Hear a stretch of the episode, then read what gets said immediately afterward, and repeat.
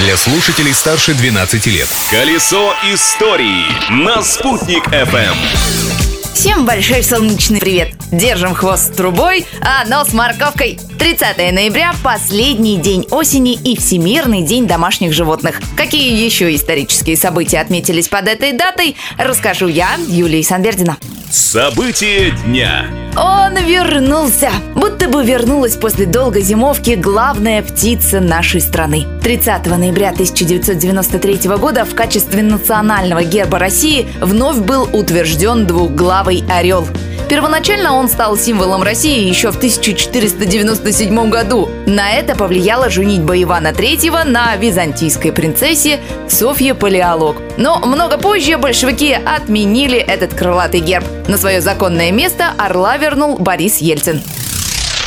А в Уфе в этот день тоже произошло кое-что важное. Дворянское собрание постановило построить в Уфе Аксаковский народный дом. По замыслу авторов проекта он должен был стать культурным центром города и всей Уфимской губернии. В доме собирались устроить бесплатную библиотеку, концертный и лекционные залы, музей и даже картинную галерею. За право решить, как будет выглядеть это здание, боролись 24 зодчих, но всероссийский конкурс в итоге победителя не выявил. Поэтому за основу проектируемого здания был принят объединенный проект нескольких архитекторов. Под постройку городская администрация выделила лучшее место в городе – угол Центральной и Пушкинской улиц. Сейчас в этом здании базируется Башкирский государственный театр оперы и балета. Открытие дня. А еще в этот день, в 1899 году, в Уфе появились новые улицы. Состоялось, можно сказать, не открытие, а переименовывание дня. Уфимская городская дума сменила название Калматской улицы. Она стала Уфимской. После еще нескольких преобразований сейчас мы называем ее улицей Чернышевского. Улицу Голубиную и ее продолжение, Почтовую, переименовали в этот день в Пушкинскую улицу.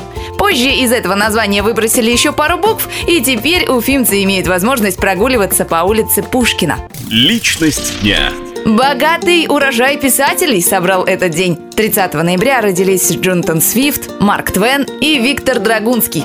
А еще в этот день, в 1874 году, родился Уинстон Черчилль, который однажды сказал «Не желайте здоровья и богатства, желайте удачи, ибо на Титанике все были богаты и здоровы, а удачливыми оказались единицы». Так что именно удачи я вам сегодня и желаю, и себе тоже, чтобы завтра вновь порадовать вас новыми интересными фактами из истории дня. А пока наслаждайтесь жизнью, не стесняйтесь.